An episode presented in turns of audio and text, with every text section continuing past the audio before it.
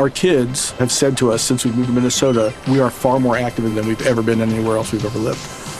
Moving to Minnesota opened up a lot of doors for us. Just this overall sense of community, of values that, you know, Minnesotans have. It's a real accepting, loving community, especially with two young kids. See what makes Minnesota the star of the North. New residents share why they love calling it home at exploreminnesota.com slash live. Our kids have said to us since we moved to Minnesota, we are far more active than we've ever been anywhere else we've ever lived. Moving to Minnesota opened up a lot of doors for us. Just this overall sense of community, of values that, you know, Minnesotans have. It's a real accepting, loving community, especially with two young kids. See what makes Minnesota the star of the North. New residents share why they love calling it home at exploreminnesota.com slash live. Every town has a dark side. This is Andrew Fitzgerald from the Everytown podcast, where every single week we dive into insane and mysterious true crime stories, most of which you've never heard of. Stories like the bizarre disappearance of Tyler Davis in Columbus, Ohio, a 29 year old father trying to find his way back to his hotel when he disappeared and was never heard from again, and Elizabeth Shoaf from Lugoff, South Carolina, who was abducted from her driveway by a madman and taken to his underground bunker in the woods. We give you all the details you're interested in hearing about without any fluff or fillers, because ain't nobody got time for that. We cover everything from psychopaths to poltergeists, so go check out the Everytown podcast, because every town, no matter how nice it may seem, has a dark side. What Was That Like contains adult language and content and is not intended for all audiences. Listener discretion is advised.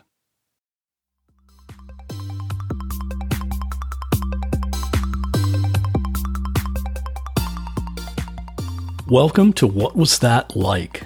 I'm your host, Scott Johnson. This is the show where we talk to regular people, people just like you or just like me, who have found themselves in an extremely unusual situation. We'll hear their stories and get inside their head because we all want to know what was that like. More information about each episode at whatwasthatlike.com. Here we go.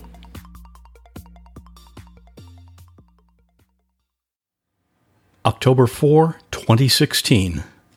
For Jennifer and her husband Chris and their four children, it was just a regular Tuesday, up until around 8 p.m. that evening. Jen was driving home and she had their two daughters in the car, ages 12 and 4. She stopped at a stop sign and then proceeded into the intersection without seeing the motorcycle that was approaching on her left. The motorcycle hit her car, and with that collision, the lives of two families were forever changed. David, the driver of the motorcycle, was taken to the hospital where he died two days later. In my conversation with Jen, we talk about a lot of different aspects of what happened. She told me a little about what life was like before the accident, and she described what happened from the moment of impact and the hours and days that followed. We discussed her feelings of guilt at being responsible for the death of a person, her overwhelming sadness that had happened, her fear of what was going to happen to her from a legal or criminal standpoint, and what happened when she had a chance encounter with one of David's friends. She also talked about what she's doing today to help others who found themselves in similar situations. There's actually an acronym for someone that has gone through this. That person is called a CADI. That's spelled C A D I, and it stands for Caused Accidental Death or Injury.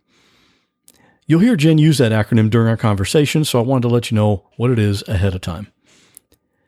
For people that have caused the accidental death of a person, there are resources available, and I'll have those listed in the show notes for this episode at whatwasthatlike.com forward slash zero one. Also, a warning. Around 14 minutes into our conversation, you'll hear the actual recording of the 911 call that Jen made at the time of the accident. In the beginning, she's on the phone with the 911 operator then she hands the phone to a man who was also on the scene, and he talks to the operator briefly. Following that is a second brief 911 call from a female who was on the scene. Again, this is about 14 minutes into our conversation, so if you might find the intensity of that audio to be upsetting, you can fast forward about four minutes to skip past that. One of the takeaways from this conversation is that it's good to see things from a different perspective. You know, we hear about accidents like this almost every day, and it's really easy to assume that the person is just some selfish jerk who was talking on their phone or texting or just not paying attention, even though we really don't know what actually happened. Sometimes those assumptions are true, but not always. Today we get to hear the other side of that story. If you'd like to contact Jen directly with questions or comments, you can email her at beautifulybrokenblog16 at gmail.com. And I'll have that link in the show notes as well. So, with that, please enjoy my conversation with Jennifer.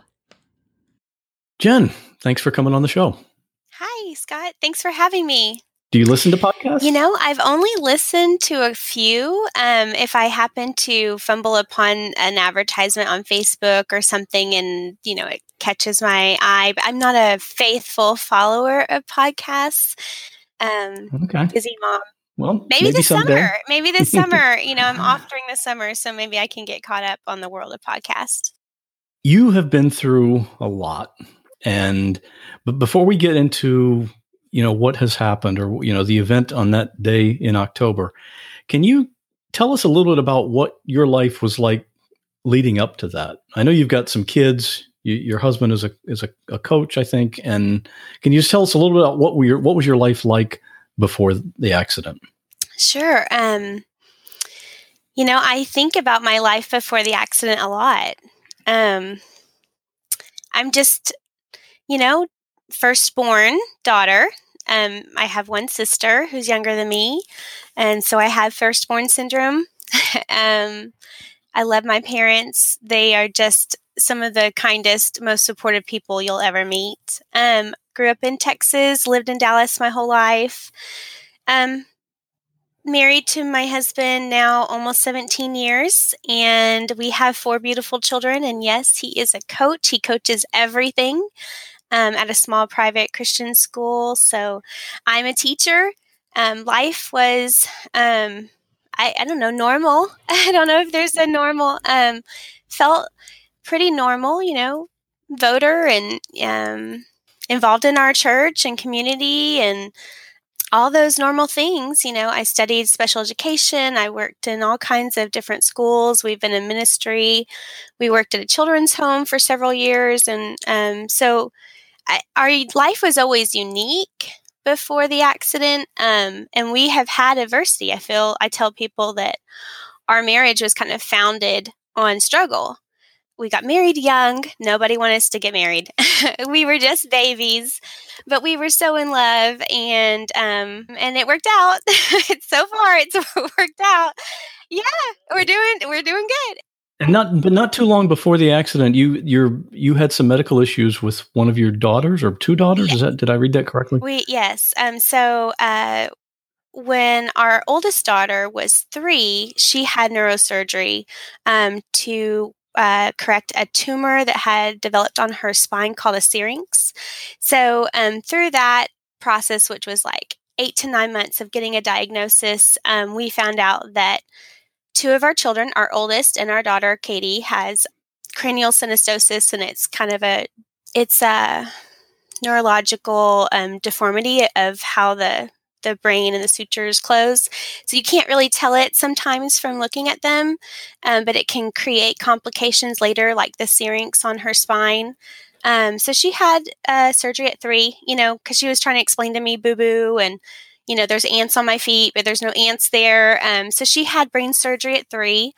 And um, later, you know, we went through um, some other things with her. Uh, so the short version, the short version of that is basically for the eight months leading up, my family had extreme kind of emotional stress, but nothing compared to the accident like no previous things I'd ever experienced could prepare me for that but I believe it prepared me for that. Like just the overcoming and the support system and the believing, uh, you know, my faith had been built up, seeing things happen. So it helped and it it helped and it hindered.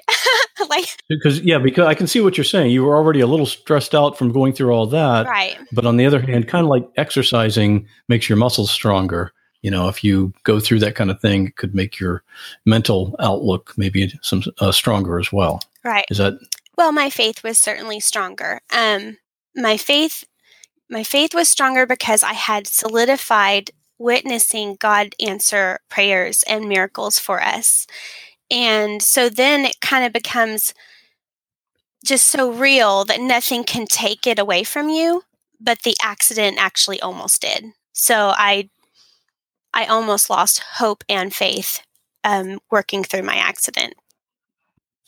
All right, tell us about October the 4th of 2016 it was just a normal day that day. And and i you know i want to tell you that i'm not ocd or particular about anything um really. I mean i leave like the toothpaste off the toothpaste thing and that drives my husband crazy. I leave cabinet doors open. You know i'm an artist and i do math and i'm kind of all over the place. But when it comes to driving i'm kind of particular you know maybe even arrogant before the accident where I could tease my husband that, like, well, someone's had a ticket because he's had tickets and I've never had a ticket. And, you know, he's had four totaled car accidents and I've never had an accident. And I would tease him pretty regularly if I had the opportunity before the accident, which made it really hard. But um, so October was a normal day. I taught class, it was a Tuesday. And the kids were very busy. You know, boys had swim, Katie had uh, volleyball, and you know we have our little Haven, who you know goes around with all of us. And you know, I taught school that day and went to the gym and got a workout in. And basically, because the boys were at swim practice, I couldn't stay for volleyball, and so I asked a friend of mine to take uh, take Katie, and she's like, "Oh yeah, I've got her. We're actually going after the game to eat as a team." I was like, "Great, I'm going to be at the YMCA," and uh, she said, "Well, I'll just bring her to you after we're done eating." And I was like, "Awesome, great, thank you," you know. And so I, you know, I watched the sunset that day, and um, there's a huge window where my elliptical was and so I enjoyed, you know, watching. Uh, we we were kind of on a downside. You know, Haven was recovered. I I think I, I was kind of de-stressing to where the school had already gotten to a routine, and I felt like I could finally start, you know, getting back into the gym and making good use of that swim practice time. And you know, so I felt it was a good day. It was a it was a great day. And about eight o'clock, I had just finished out my workout and I got a text from the mom, and she said she was running home to drop off her girls. So she's like, I'm dropping my girls off, and then I'm coming to the gym. And I just wrote her back and I said, Well, that that doesn't make sense. If you're home, stay home. I'll just come get Katie instead.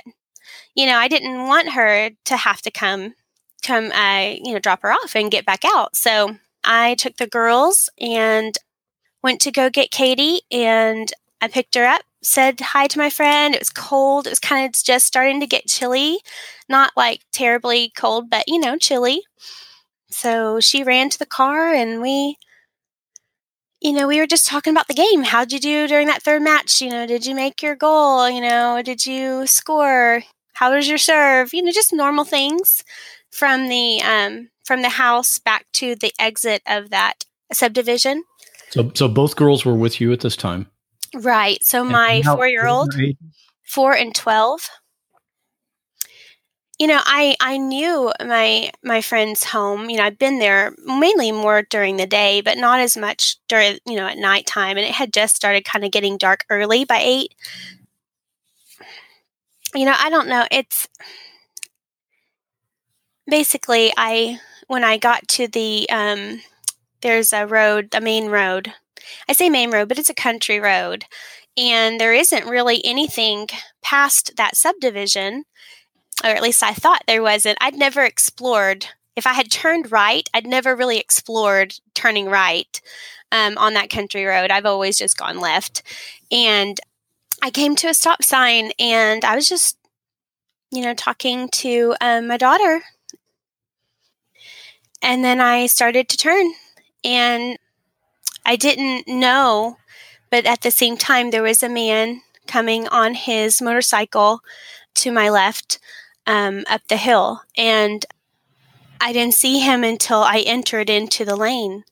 So, you know, it's just, it happened so fast and so much happened during that fast time. Like, I remember thinking, oh my gosh, that's a car.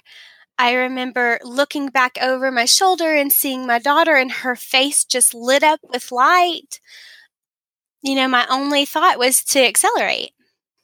I don't know. I that was just what I did. I just accelerated and I braced for impact. Like I literally everything happened so fast. Yeah, I looked over at my daughter and her just all I can explain is that like the whole car just filled with light. All of a sudden it was like no light and then suddenly just light. And I looked at her face where her jaw just dropped and I and I braced for impact. And um and then there was no impact. You know, I mean, there was, it was just little. And hold on. I didn't understand what that meant at first. I, I had already accelerated, so I kind of like went really fast. There was a little bit of skid marks on the street where I just accelerated and then ended up kind of in a ditch on the other side of this country road. Because I mean, we were in like a country road, and um, there was just I ended up in a ditch in front of someone's metal piping property, and it just like that. I mean, our worst nightmare. Um, what you can't even. I don't even completely know how to describe to someone how life changed instantly, not just for this sweet man that was there, but for us too and his children, you know. So, but basically, I had a collision with a motorcyclist, and I uh, took me a second to just think what just happened. You know, like I had to. Your brain had to process because, like, I had prepared to be crunched or something, like, and I had to think, like, I don't understand. And Katie said, "Mama, did someone just hit us?" did someone just hit us, you know? And um, I had to say, yeah, I think they did. So Katie was already crying. Haven didn't understand, so she started crying. And I looked in the rearview mirror, and that's when I um, I saw him. And uh, all there was was his light from his motorcycle, and um, I realized what had happened. So I looked over at my twelve year old and I said, stay in the car and pray. Mommy's got to go help him. And um, I grabbed my phone and I shut the door, and both my girls were just crying in the car. And I ran in the dark towards him because we didn't have any light. And, um, you know, this thing about this intersection is it's like a kind of a, it's kind of at a there's it's really not a good spot from either side. There's kind of a li- slight elevation from the right change, and then there's a more elevation from the left. So it's kind of a spot where we we were both in a very dangerous place and then I had a black car and so my black car was just in a ditch with my girls. I didn't turn the hazards on. You know, I didn't think to do any of those things. I just left them um I turned the car off and just left them. And she didn't have a cell phone at that point. I took the cell phone and I called, you know, called 911. And when I got there, he was not um, responsive. And I suddenly, just like kind of what you hear about, like I lost all thought. I didn't know the street name of where I was. I don't know, autopilot, but I just did whatever the 911 operator told me to do. And what's amazing about that is just suddenly there was a neighbor. I mean, I was screaming and I was waving our hand and I was trying to do what the operator, I mean, I don't even know. Like some parts of me can't even recreate this little space and time completely. Like there's some things I remember and some things I can't even answer. Like um I was shocked. I I kind of later looked back to see how long was I on the 911 call. Like I I wanted to just kind of see. And it was only like less than 3 minutes. So from calling to um, having help was all less than three minutes. And I can't even process how that all happened. Okay, I need help. Okay, where you I'm outside of Grand Harbor in the middle of the road. Please. Okay. Please. Where Grand Harbor? Do you see any? What's going on, ma'am? I'm I hit a man on a motorcycle. You hit a man on a motorcycle? Okay.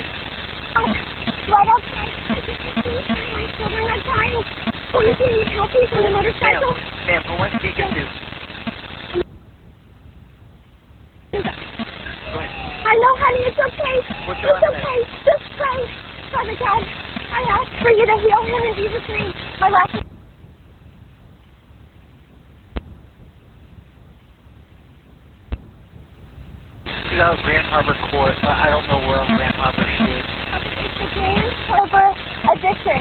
Anybody know this street? Anybody know Davis Road? Davis Road? Davis Road.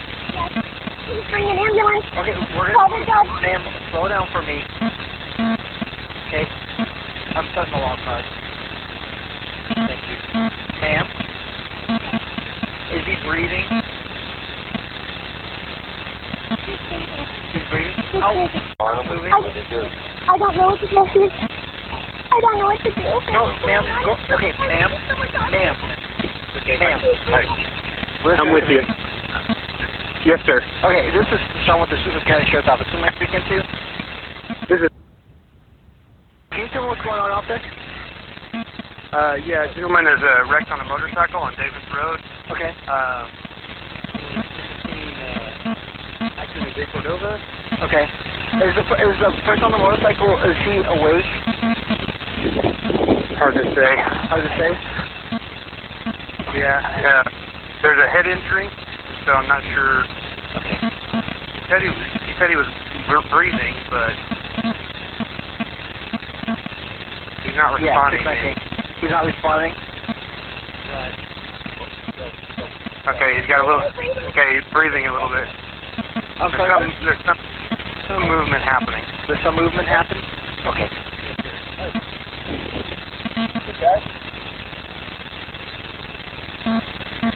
How old does he look to be, sir? Uh, 50s, Okay. late 50s.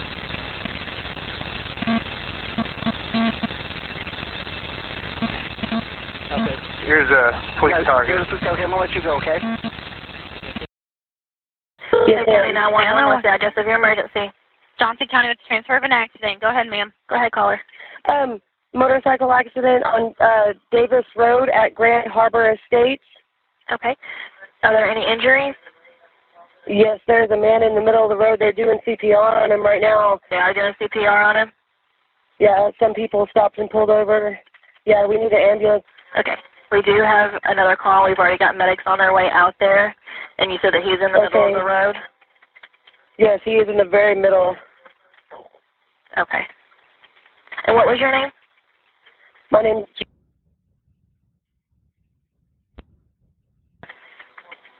And what's the phone number?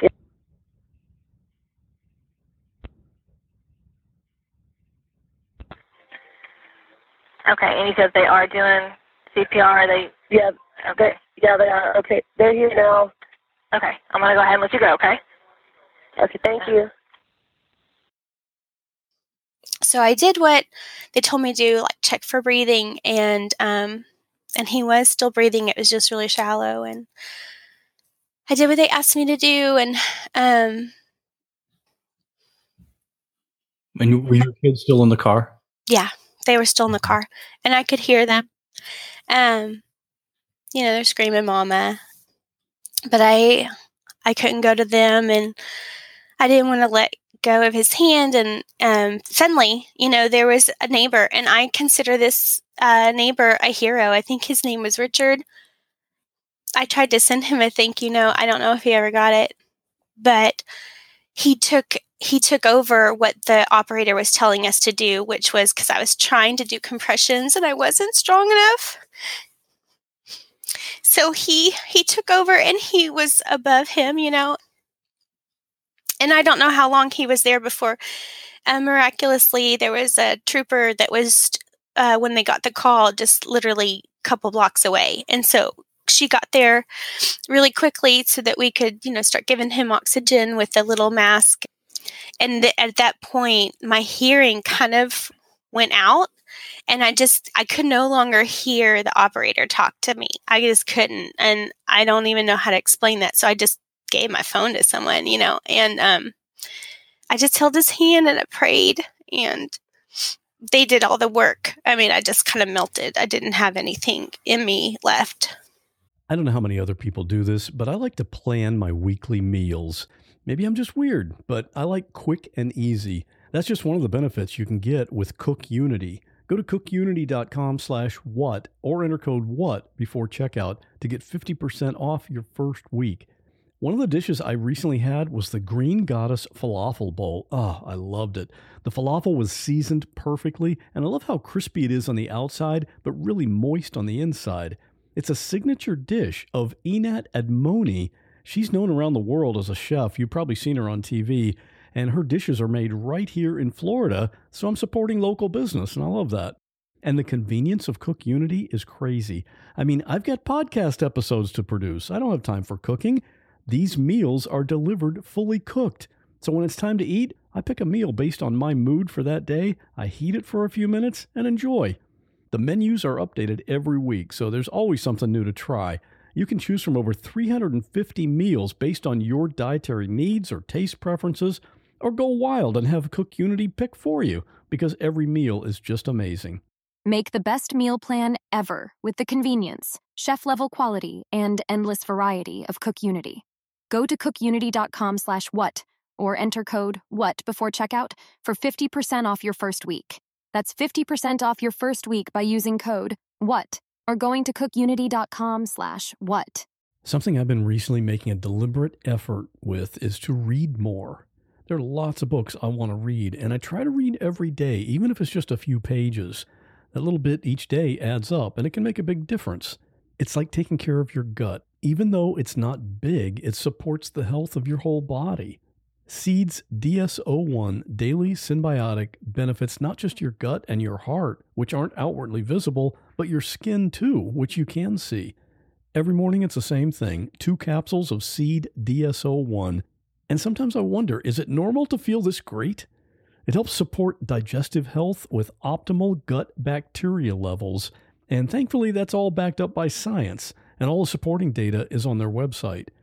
If you're trying to avoid sugar, soy, peanuts, or gluten, you're good to go. And I was reading the literature and I thought, you had me at vegan because it's that too.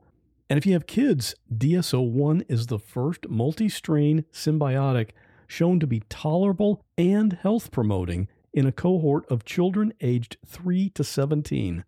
And you can use this promo code to give it a try. Trust your gut with Seeds DS01 Daily Synbiotic. Go to seed.com slash what and use code 25what to get 25% off your first month.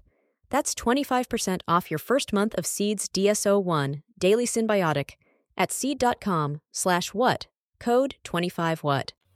So there I was, you know, suddenly in this accident and scared to death and scared for this man and, you know, in complete shock, like you know, shaking, couldn't hear shock, like real shock.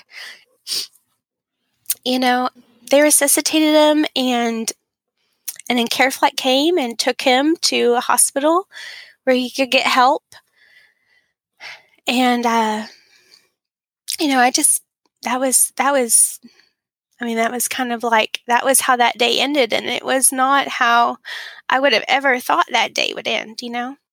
And how do you just from that just go home and go to bed, or you know, Right. nothing's normal anymore. Nothing was normal, and um, and it's still not normal. Here I am, twenty months away, and and things aren't normal.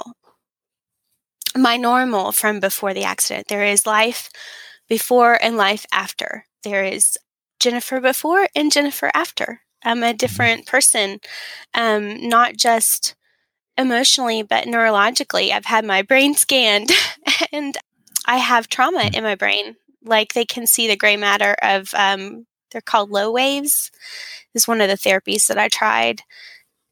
And she could see that even just my brain waves have changed uh, since my accident. So, so, but that night, you know, there were lots of um, miracles that happened. Like, I'm grateful that we could resuscitate him enough to where he got to a hospital and his children had 48 hours with him. You know, he passed away technically on the 6th. And so I'm sure his family thinks of him on October 6th. But for me, it's always going to be October 4th. I mean, I don't know for sure, but when we were still alone, I I thought he was going to say something. I actually thought I had got his attention, you know, and the operator had asked me to to listen for breathing to, you know, to get see if his chest was moving. And I um I thought he was going to speak to me and and he just exhaled, you know. I don't know. But I I hold that that little moment very sacred. And his his name is David, His name was David. right? Do you know anything about his family? I know very little. I mean, I've tried to be pretty respectful of the family. This is something that I feel like maybe the public should know because I, I have found twice where people were very shocked when I tell them this. Uh, families who have experienced something like this, we are advised immediately to not speak to the family. Um, we are advised not to go to the hospital. We are advised to never try to initiate contact not just advised, but strongly advised. Is this advised from friends Police or off, from no, a no, legal? legal, yeah, from lawyers, insurance, uh, the state trooper. I still wrote them a letter. I we lived in a small Texas town, so I tried to. I tried to do a little bit of research, you know, and then God would just provide little ways for me to learn something here and there. I know that he had children, um, three children. I know he had a deeply involved brother. I know that he was a veteran. And um, in fact, that's where he was headed. I didn't know that there was a VFW just a couple, um, not even a half mile. So he was a half mile to his destination not even a half mile, maybe more like a quarter mile from where he was going. But I I knew I did they did tell me he was a donor and I'm grateful for that and I have been told that he was a Christian and so I'm grateful for that. Can can you talk about in the in the days and weeks following the accident the support of your family and friends and your church family? How big of a factor was that? Um it was it's everything. I think I was in complete shock, kind of like I, I feel like I was kind of floating, especially while he was still in ICU and continuously just praying that he would survive and that there would just be some kind of miracle. You know, I was doing that, and that wasn't, you know, for me, that was, I just wanted him to live. And so, um, I think uh, I was the first few days in just complete shock, and no one really has a like a precedent or like you know to be able to have any kind of prior knowledge on how to deal with this. No one that we knew really, besides my pastor, who had been through something similar actually the year before. And so they were the ones that came to me. Uh, my husband came and got the girls. Um, they had to block off the street, you know, both ways. And um, he had to come and get the girls from me. And later, he stayed with the kids, and our pastor and his wife came to the scene to pick me up. Um, it took several hours to process the scene, and I just sat there, and um, they came to help me. And what's just crazy about that is that my pastor had a um, a man throw himself into oncoming traffic the year before.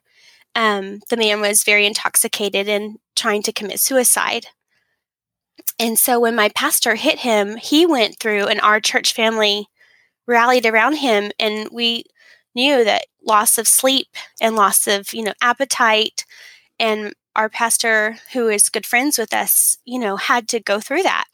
So he had a point of reference that He he, knew what you were going to go through. right in some ways like he he kind of knew hmm it was then deemed not his fault which i think um and he did not have the other things that had led up to that you know like we had already been through some stress and we were still going through other stressors and then he was told it's not your fault.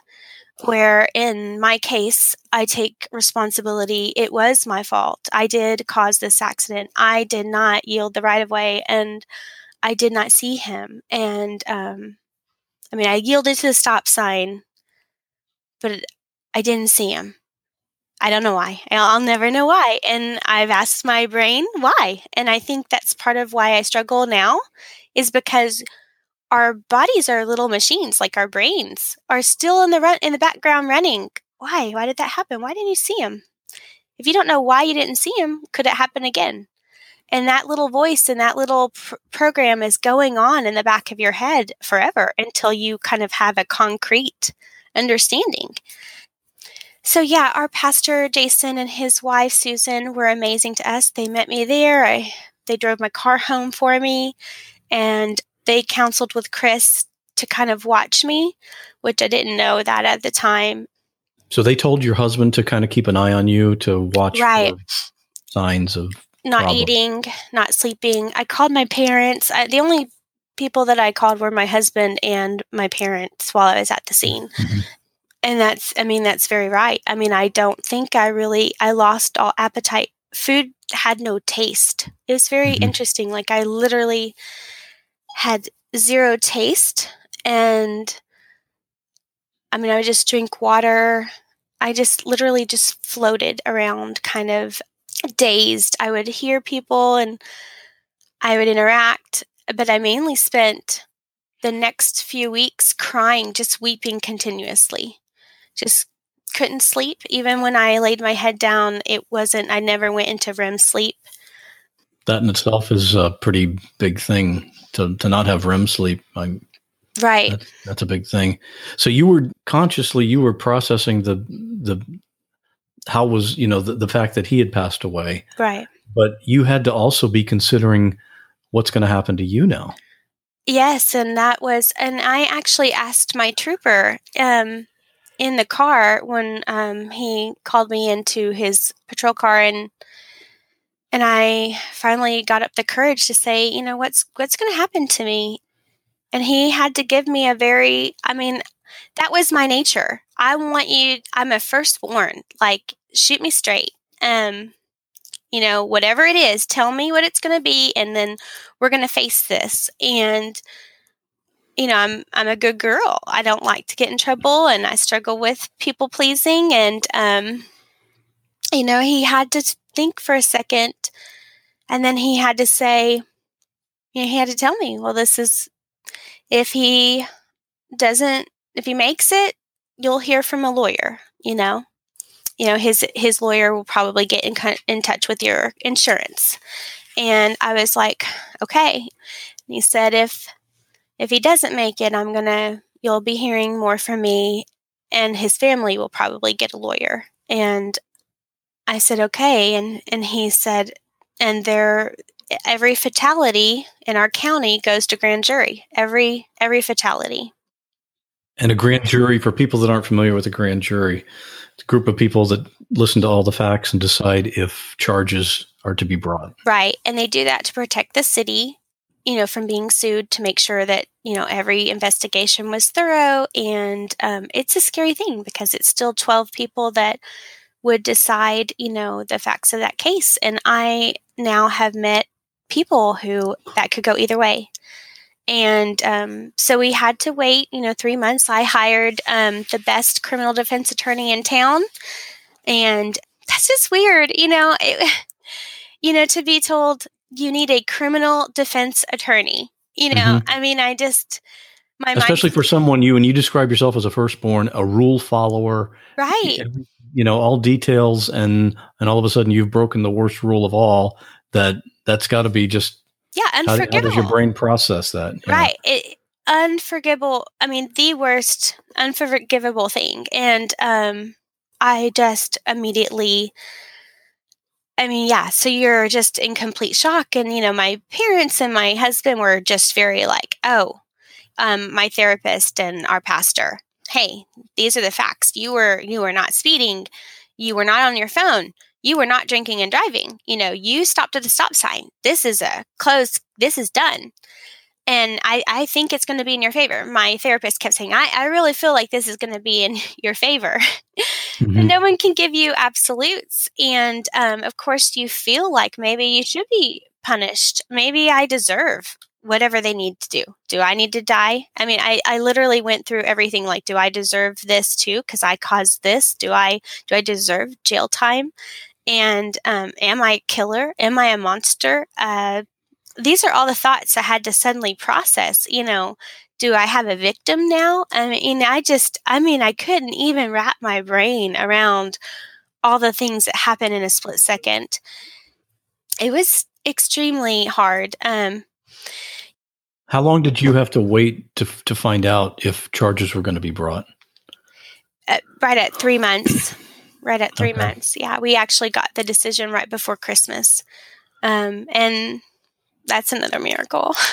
mm-hmm. So, um, before we get to the grand jury decision, can you tell me about the one time you were having you were having a sale and you met a neighbor?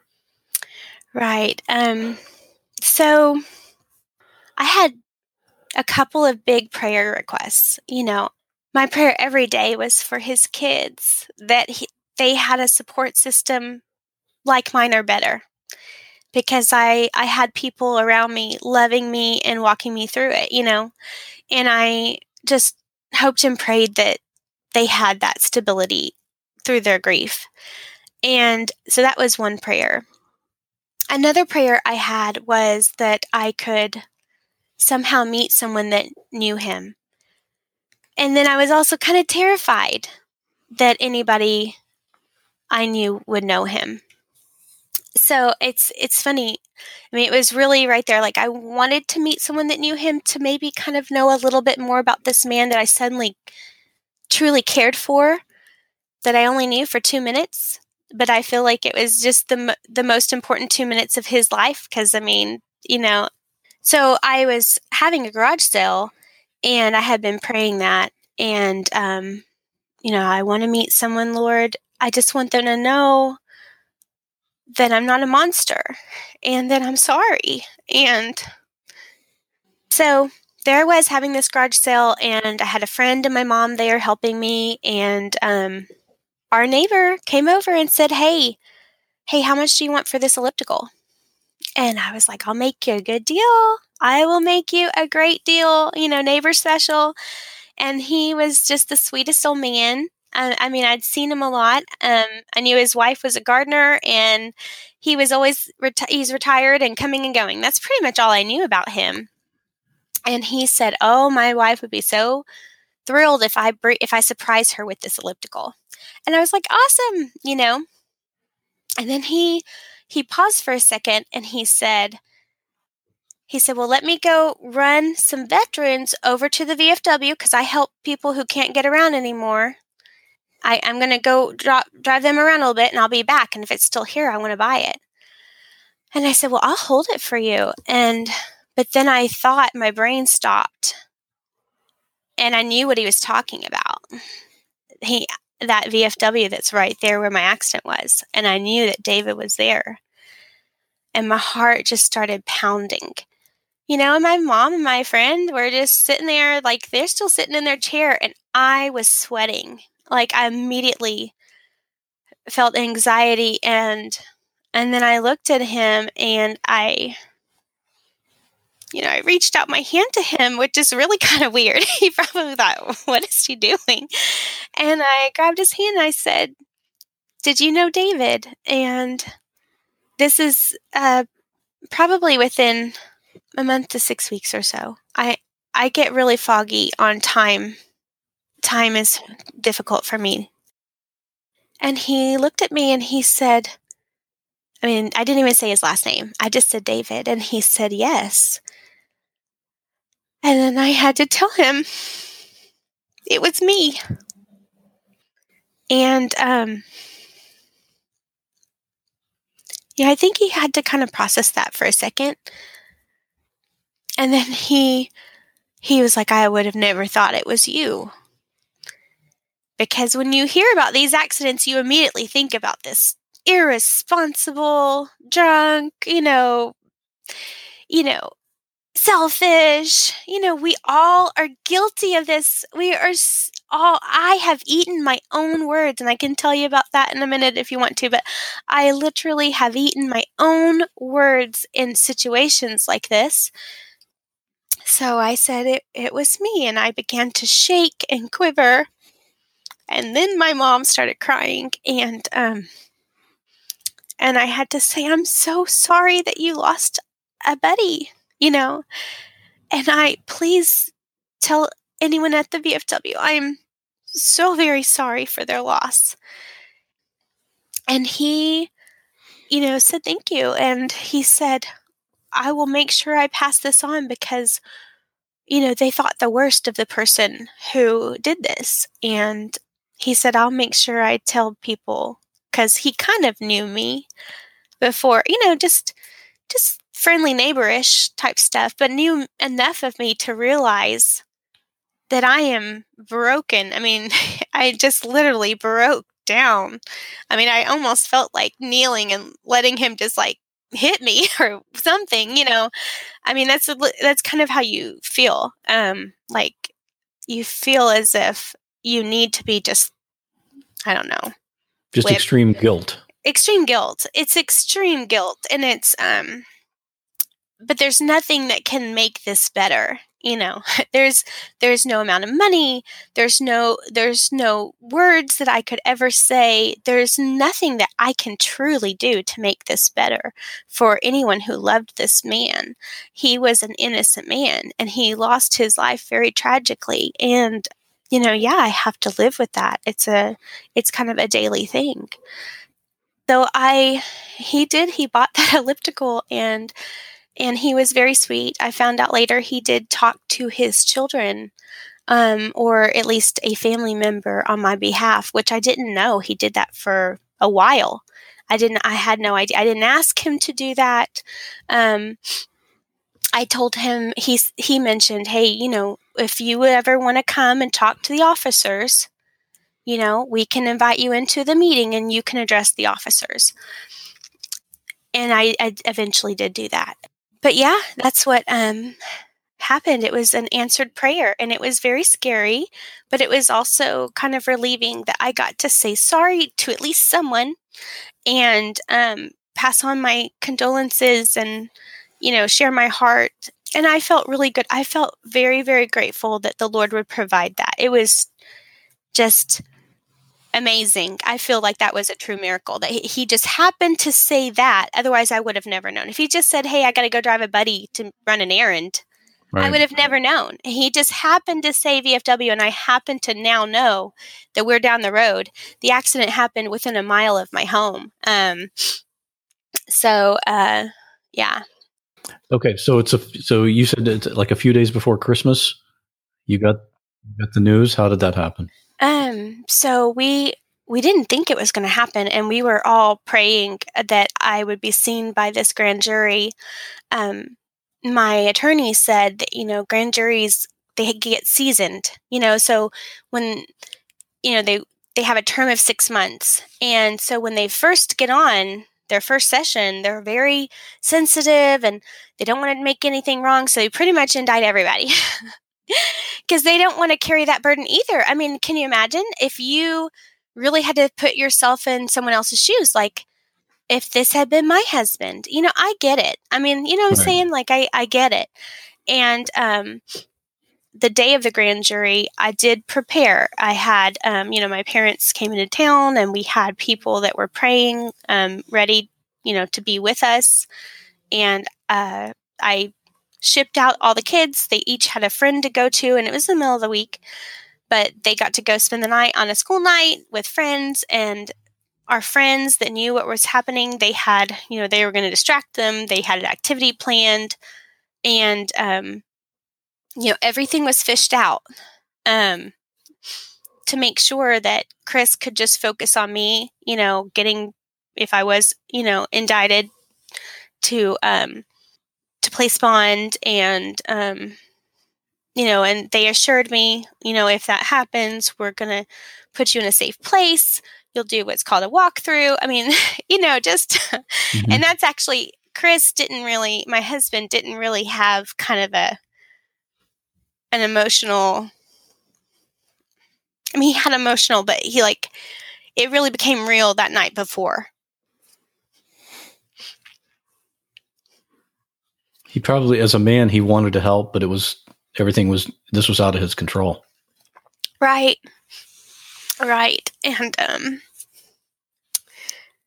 you know, and so I'll tell you like, you know, before the accident I kind of was that person, you know, when when Haven or Katie needed an MRI or a scan or a neurologist appointment, you know, I made it. You know, I kind of handled the insurance and I handled the doctor's appointments and I handed, you know, I would take care of it, all those things for us. You know, I kind of took care of at one point finances. And then when I went to graduate school, he took over finances. But I kind of, you know, had, he was always the leader of my home, but I, I feel like I I don't know how to describe it, but I was that go-to person. Like if it needed to be done, I could I could do those things. Mm-hmm. And I could be reliable and you know, I could juggle family and work and graduate school and you know, ministry and then I couldn't. He knew that in that moment like he had to kind of take things on that he had never had to in 15 years of marriage. And he did it so wonderfully and so amazingly where he he literally he played out our vows. I mean, vows are no joke. you know, whether it was just making sure that I ate or slept or let me cry and just hold me. And at that point, he had really taken since the accident like groceries lunches for the kids for school. I mean i i literally couldn't hardly do any of those things just besides just breathe. Um breathing took effort. Um and when we got to the grand jury when i set up i did set up who was going to go where. I it kind of almost like i felt like i was back to my old self just for a brief little bit because i wrote out a piece of paper and I said, okay, this is the contact information for so and so, and they have so and so, and you know, for one of our kids. and this is the contact information to so and so family, and they have, you know, they have Katie, and this is the contact, you know, and I laid it out for him in case I wasn't there. That's crazy. and I don't know if it was just the glimmer of that's how I used to be having it all for him laid out, you know, like here's the doctor appointment, this is the time, this is where we're going to be, this is the address. You know, I don't know. But suddenly he broke down. And then I was strong again. And um but thankfully we had that next day and you know, everybody was ready and my lawyer said if you get a call from me, that means I need you to come down to the courthouse and in case they wanted to the grand jury wanted to you know ask me questions or um they told me that arraignment and things like that wouldn't happen till after five. They kind of, I guess, see all the cases and then all the decisions are given out all at one time, is what they said the procedure is. So we had expected to not know yes or no until five o'clock because they want to make sure the grand jury has been able to dismiss and no one, you know, is uh, aggressive or upset about a decision, you know. So that I mean, so we had all kind of taken the day off, and many people were surrounding us, and everything had been figured out. And my my mom had just got there, and there popped up on my phone was my attorney's office calling, and I just remember just thinking, okay, okay, you know, okay. Um, and he didn't really prepare me for what they might say. He just said, you just go through whatever they ask you, just be as honest as you can, you know. And um, so I saw that call come in, and I think I wanted to vomit. Um, you know, my mom looked at me and said, Why don't you go upstairs to take that call? And, you know, and uh, when I answered the phone, it wasn't my lawyer. And I was really confused. And he said, Jennifer, um, I'm our dis- the district attorney. He said his name, and he said, "I just the grand jury asked for me to call you personally and tell you that they've given you a no bill and they want you to have a Merry Christmas with your family. And I was just in shock. Um, because I wasn't supposed to know until five o'clock, and it was probably 10 a.m. ish. I don't know. So I received my no bill, and there was this was literally the week before Christmas, and we hadn't put up a tree. My mom hadn't put up a tree. You know, basically, uh, anyone who loved me was kind of like in pause. You know, Thanksgiving, there was no normal family celebration. I mean, we got together, but it was like different. Like a cloud. Like a cloud. And and it wasn't just a cloud because I was facing something. It was also like constantly feeling how should I get to celebrate when there is an empty chair that will not be filled at another family's get together? You know? Like, how dare I celebrate and enjoy my loved ones when somewhere there are people missing him? So, it wasn't just that because we did begin to celebrate, and I was so grateful that that part could be behind me. That was that was certainly I can't even describe. So I mean, I've been through brain surgery, you know, signing a waiver saying your daughter may not make this and um or she may be paralyzed, you know, and then I did it again. I mean, nothing can compare to that that 90 days, those three months of waiting to decide if um, if I was going to go to jail. And you know, and now I've met people who had complete freak accidents but were indicted. Um, some even that did still be found guilty. And and they're so amazing they're amazing that I thought life would be over. And um, that was one of the things where I literally thought life would be over, my marriage would be over. How could I even ask my husband to wait for me um, if I had to go serve time in jail? Like, how could I mean, I just could not completely wrap my brain around it. But now that I've met other people, they are just so brave. I mean, it's just they I'm in awe of the stories that I've now heard and people that I've met that have been through experiences like this where everything I thought, well, I just couldn't have survived through this. Now I've met other people or hear heard other stories and I just I'm in awe of them. Just Well, let's talk about that a little bit. You have a you have a blog and there's a Facebook group and So you are contacted regularly by other people who have gone through similar situations. What what do you say to them? How do how do you tell them to get through it? You're not alone. When I was um, in the weeks of this happening, you can search anything. You can search all kinds of things. You know, grief and loss of a child, loss of a spouse, loss of a dog, loss of a friend, um, loss of job, grieving marriage, grieving. You cannot find grief of a stranger. Um, you will not find something to help you, a self help book for you accidentally killed someone. You know, there there's a movie called Manchester by the Sea and it's about what happens to this man who accidentally killed his children. And the movie, it took me, once I found out what the movie was about, it took me months before I had the courage to watch the movie.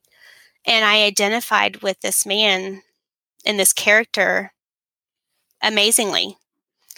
And the research, what's what's even more interesting about that is um, Matthew Broderick, the actor, had an accident causing fatality, and he was in the movie. And I would suspect he was able to help that fellow actor who played the dad.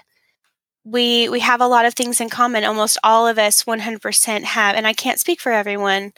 Um, we grieve in different ways. Grief grief is a beast. Grief grief you can't put in a box. You know, you can't, it's all going to be a little bit different for different people, but there is little boxes you can check off. And you, I went through all the emotions of grief. I experienced PTSD, um, anxiety suddenly, panic attacks, hallucinations. I mean, you, you name it. Um, I went through it and I always felt alone, which is crazy because I had literally just, I became stronger. Um, like my parents and I, we were always close. I had an amazing childhood. My parents were very involved. I mean, they were, my dad is also a teacher. Um, so they were always involved, you know, with teacher council, parent teacher council. And um, my dad sponsored our cheer squad one time. I mean, he was just always involved. My mom was always involved. My sister, you know, we were close family, but this was different. I was suddenly, as an adult, talking to her more regularly, hugging more, making sure we were saying, I love you more. So that was, you know, something good. But I still felt alone because there's one, no self help.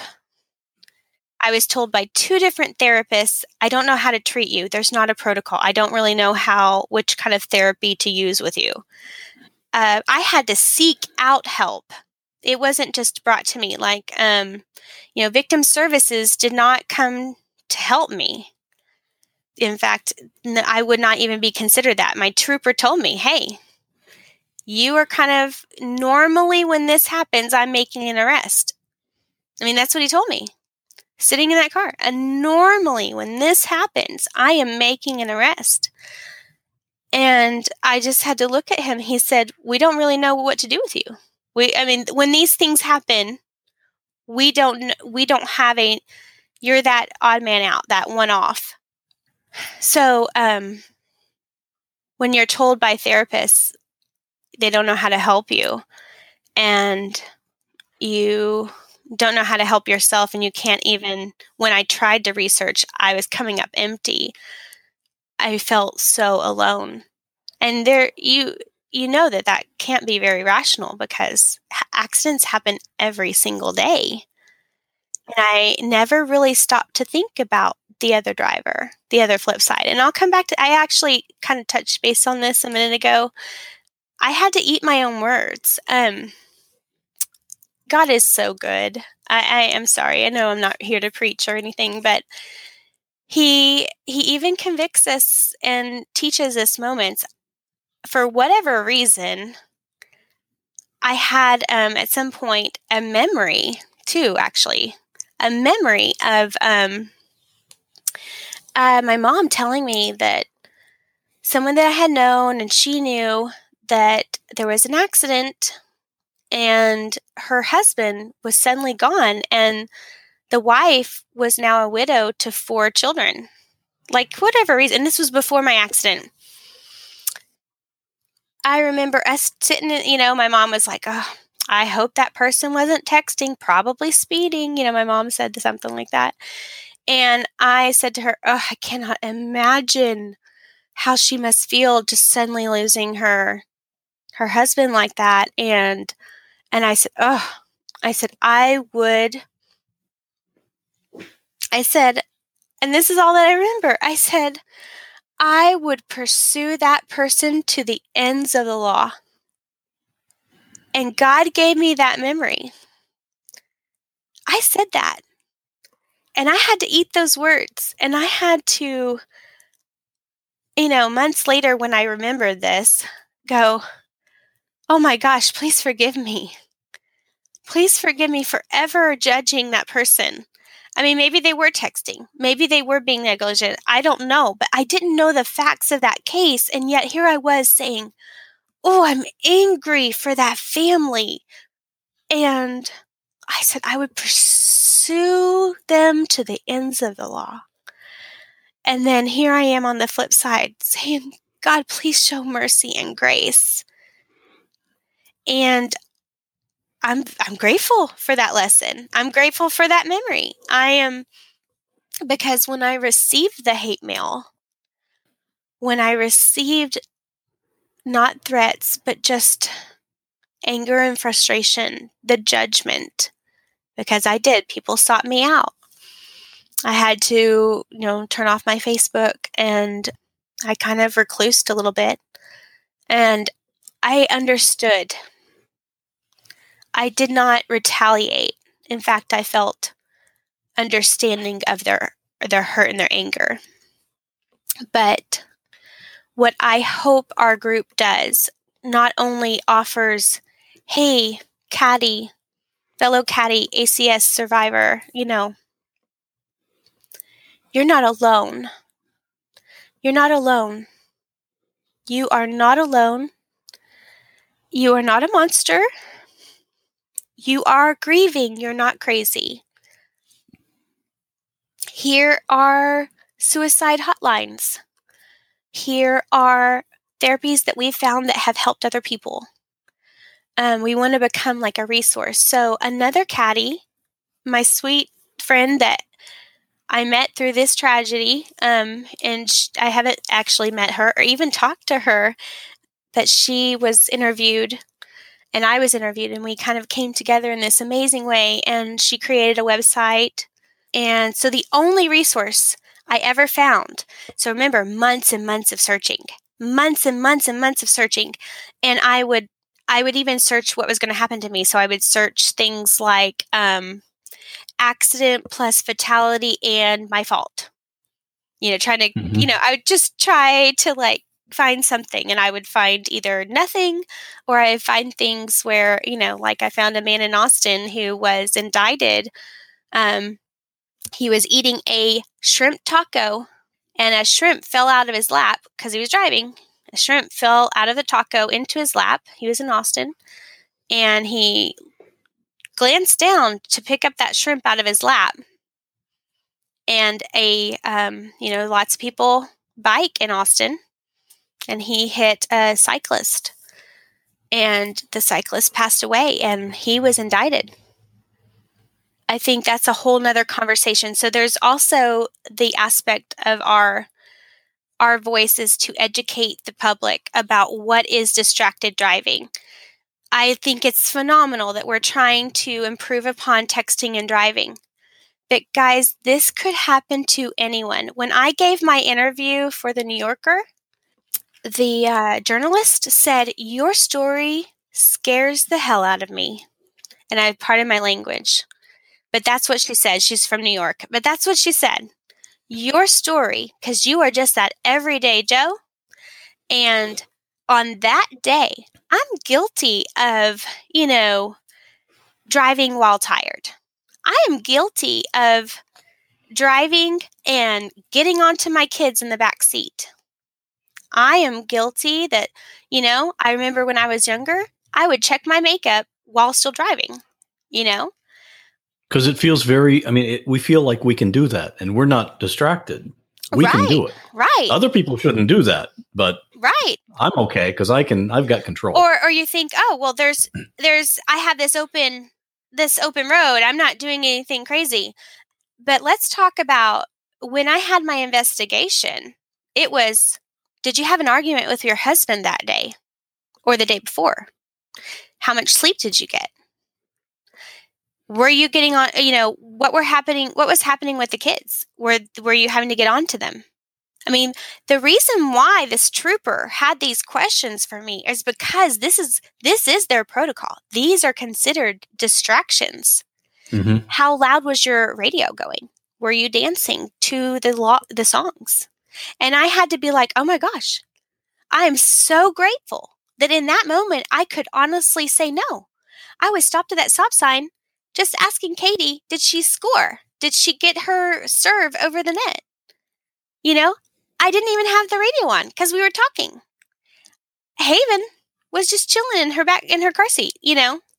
But I had to think about I'm guilty of all those things. Or how many times when, you know, you're driving you're like, oh man, you're in a new place and you oh, that was a stop sign. Oh man, that that light turned red. You know, and you have, oh, you know, you start to get into a lane and then you realize, wait a minute, I'm gonna come back into my lane. And you're like, whoa, oh thank goodness, I didn't see that that man in my blind spot, you know, my blind spot. We all have these moments that we can take into um, our thoughts. If something had aligned, just like I my plans changed 10 minutes before that accident. And apparently, and I don't know if this is true, he had already been at the VFW, left, and was coming back. He had just bought that motorcycle that day. You know, I mean, there's just some parts where I hope that your audience will be a ripple of compassion as they start to, because you will then notice these accidents really do happen every day. And if you ever see it floating around Facebook about, oh no, there's been a fatality on I 35 or whatever, you know, some highway, or, and you immediately think about that family who just lost a loved one. Absolutely. But also to just go, wait a minute, there is a whole other aspect, not just that family, a ripple of people's lives just changed my children's lives, his children's lives, his, you know, all these people just that are innocent to this, you know, I, I, it broke my heart that I broke my children's heart. It broke my heart that I broke my husband's heart. It broke my heart that I broke my mother's heart. You know, seeing things things from a different perspective, it makes me think of this. For people that are friends or family members of someone who has gone through what you've gone through, what is the right thing to say? How do you? I know some people are just don't say anything or just kind of not interact with you anymore. But for people that really want to help, what can they do? Um, well, please don't say I once ran over a dog. and oh my gosh, I felt horrible. Oh, so they're trying to kind Yeah. of identify with you by saying they hit an animal? yeah, and uh I mean, I know their heart was in the right place, but I just thought, oh my gosh, I would have to look at three children lost their daddy. And because I know how close my children are to their daddy and how much I value family or veterans, I put high esteem in people who've served our country. So that wasn't that was um kind of a sting. I know it was a it was a try, but um I think what really helped and, and even saying, Jennifer, this wasn't your fault. This was just an accident. This was not your fault. That's not always received well either. Um, just because it doesn't matter that it was an accident and it was somehow my fault. I was involved. I think what can help is just saying, This is hard. but I'm going to walk with you through it. And I don't know how you feel, but I'm here for you. And it's okay to be broken, and it's okay. It's okay, whatever you're feeling. If you are angry right now, if you are angry at God right now, if you are angry at yourself or whatever, you know, whatever stage you're in, I'm here. Just, I'm just here.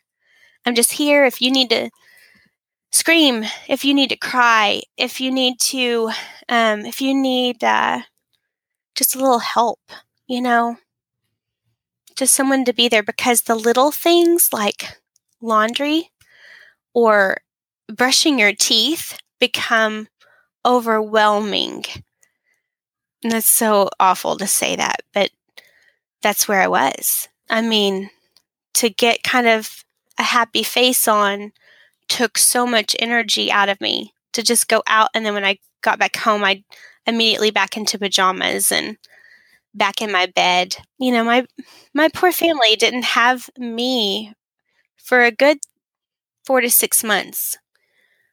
I had to decide I wanted to live. I mean, I would kind of be there, but I had to decide to fight for my health, my mental health. You know, going to the doctor and getting on medicine and finding a nighttime routine that would help me get some kind of sleep. I remember, you know, finally getting to where I would fall asleep by midnight and waking up around five and being like, okay, that's a start, you know? most of the time now, I still have pretty good days, but there's some nights where nothing's going to help. The melatonin's not going to help. The Tylenol PM's not going to help. Nothing's going to help. Reading my Bible is not going to help. I'm just not going to sleep that night for whatever reason. So, and I've I've learned that this is a lifelong thing. I've met people who had their accident 40 years ago, like Maryann, um, and she is the founder of um, accidentalimpacts.org. And she was the only resource available anywhere in the world. Um, she termed the term CADI, which is causing accidental death and injury.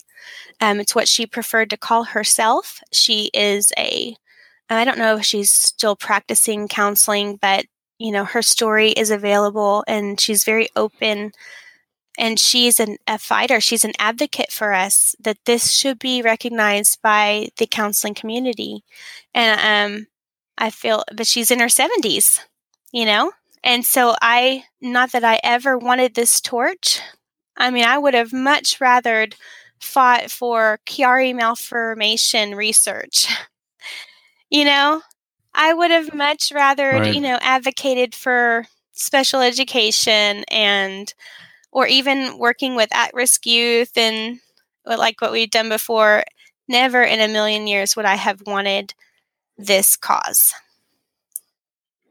Sometimes you don't get to choose your cause because it chooses you. Right. And so when I was crying on my therapist's couch, bless his heart, my Dr. Knox um, was amazing. And um, I'm forever grateful to him he took me on um, because he had, you know, special knowledge. He actually is a chaplain and he works a lot with police officers and PTSD. And so, anyone that is a CADI, we highly recommend a therapist that specializes in PTSD because it's as close as they can relate to that battle and, you know, survivor's guilt, um, things like that which is all that you ex- you know ever, all of us experience that. And and it's cross culturally you know we've been contacted now from several countries both the wives of people and mothers of other people all age groups all ethnicities and they are reporting back the same things that they can recognize we all have these where we can finish each other's sentences. When I found the first couple of, um, I, I started a, a blog, and I at first I wanted to keep it private because I was so afraid of the backlash and the people who say you should be in jail and you should rot in hell. And you know, I got that. You know, so I was really afraid, but then I thought if I keep this all to myself, we're never going to make a change. And I had to be willing to take that on. And so um, I finally did that. And when other CADIs find me, they we feel like we can finish each other's sentences. We can finish each other's thoughts and we were like, "Oh my gosh, you were in my head." In some of my blog posts. I mean, they and I'm so grateful because I'm like, "Okay, good. If you think that and I think that, maybe I'm not crazy." Um, you know, because you want that validation that you're not crazy and because you feel crazy. So anytime I find like someone like, "Oh my gosh, I can relate to that." You know, it helps you to feel like, okay, this is normal. My normal. I wish it wasn't normal, but this is my normal because if you feel this way and I feel this way, then we can we can at least go, okay, we're not crazy. How do we keep moving forward?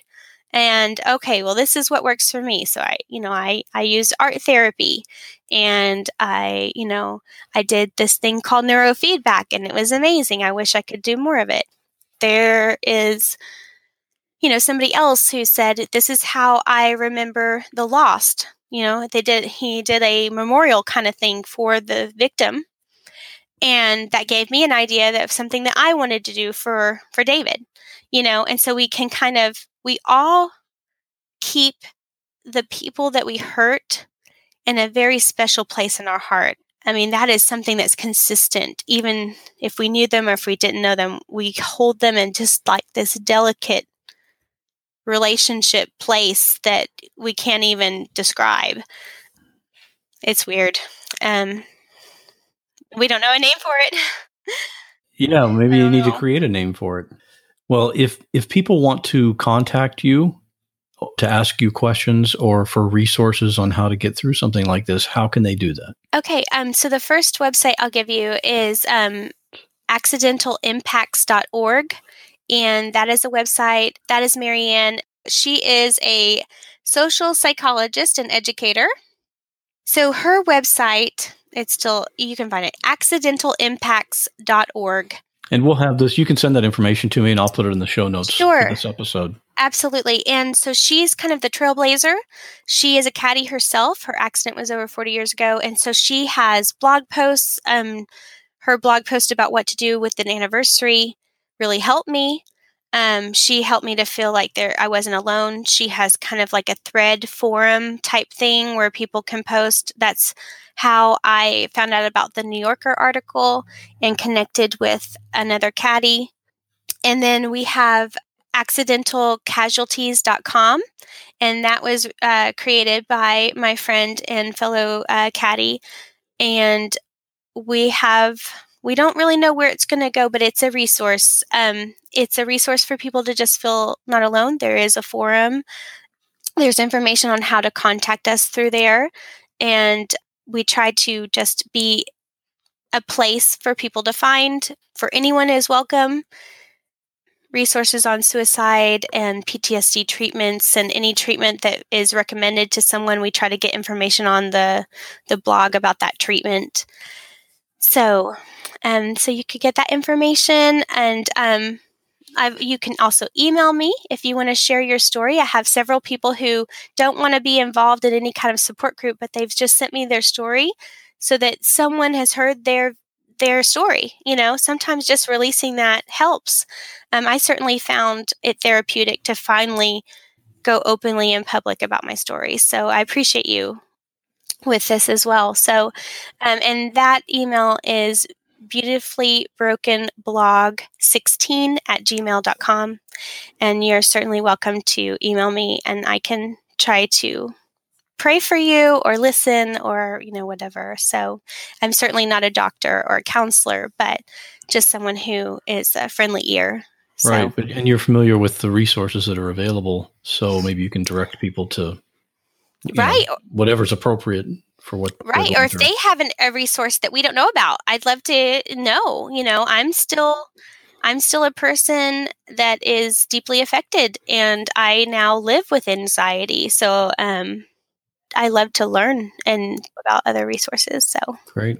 Jen, um, I'm sorry your family has gone through this and, and that David's family has gone through this, but certainly grateful for you coming on here and, and sharing your story. And I'm sure it's going to help a lot of people. Well, thank you. I appreciate you, Scott. Thanks for reaching out. Thanks for listening to this episode. My goal for each show is to introduce you to people and stories that you just won't find on other podcasts. If you want to help support the show, please subscribe so you never miss an episode. You can click the big subscribe button on the website, which is whatwasthatlike.com, or on Apple Podcasts, Google Podcasts, Stitcher Radio, or whatever app you use to catch your podcasts. In the near future, you'll be able to connect with us on Facebook, Twitter, and Instagram. Still working on getting those set up. In the meantime, though, if you'd like to contact me, you can email me at scott at whatwasthatlike.com or just go to the website and click on contact. Thanks again for listening, and I'll see you on the next episode where we'll once again ask the question what was that like?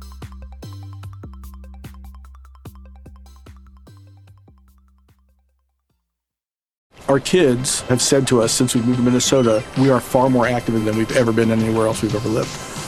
Moving to Minnesota opened up a lot of doors for us. Just this overall sense of community, of values that, you know, Minnesotans have. It's a real accepting, loving community, especially with two young kids. See what makes Minnesota the star of the North. New residents share why they love calling it home at exploreminnesota.com/live. Our kids have said to us since we moved to Minnesota, we are far more active than we've ever been anywhere else we've ever lived. Moving to Minnesota opened up a lot of doors for us. Just this overall sense of community, the values that, you know, Minnesotans have. It's a real accepting, loving community, especially with two young kids. See what makes Minnesota the star of the North. New residents share why they love calling it home at exploreminnesota.com/live.